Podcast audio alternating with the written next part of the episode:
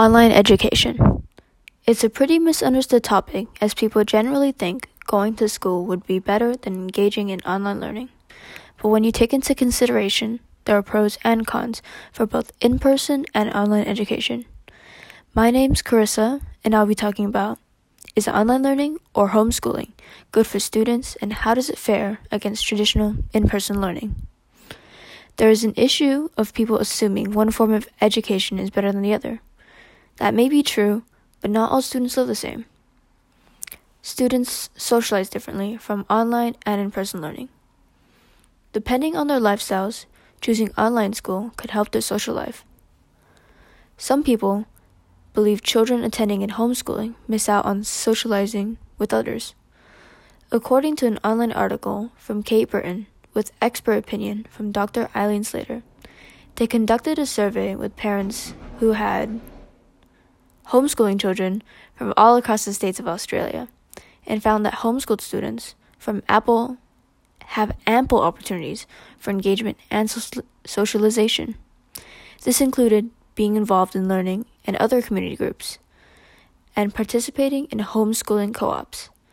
Even a study by Richard G. Medlin, who is a professor in the Department of Psychology at Stetson University, concluded that homeschool children scored higher consistently than those of public school students. Students may also need educational freedom and flexibility. In homeschooling, their learning can be more personalized and students can learn at their own pace.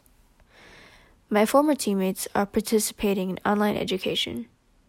They are well educated, plus have time and flexibility in their learning. Recently, they traveled around South America to play tournaments.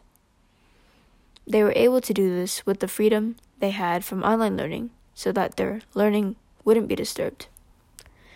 They also didn't need to spend their days at school and could finish their work throughout the day. This makes more time for them to practice and do what they want, with the freedom and flexibility offered with online learning. Finally, students do well in greater education settings like college and universities.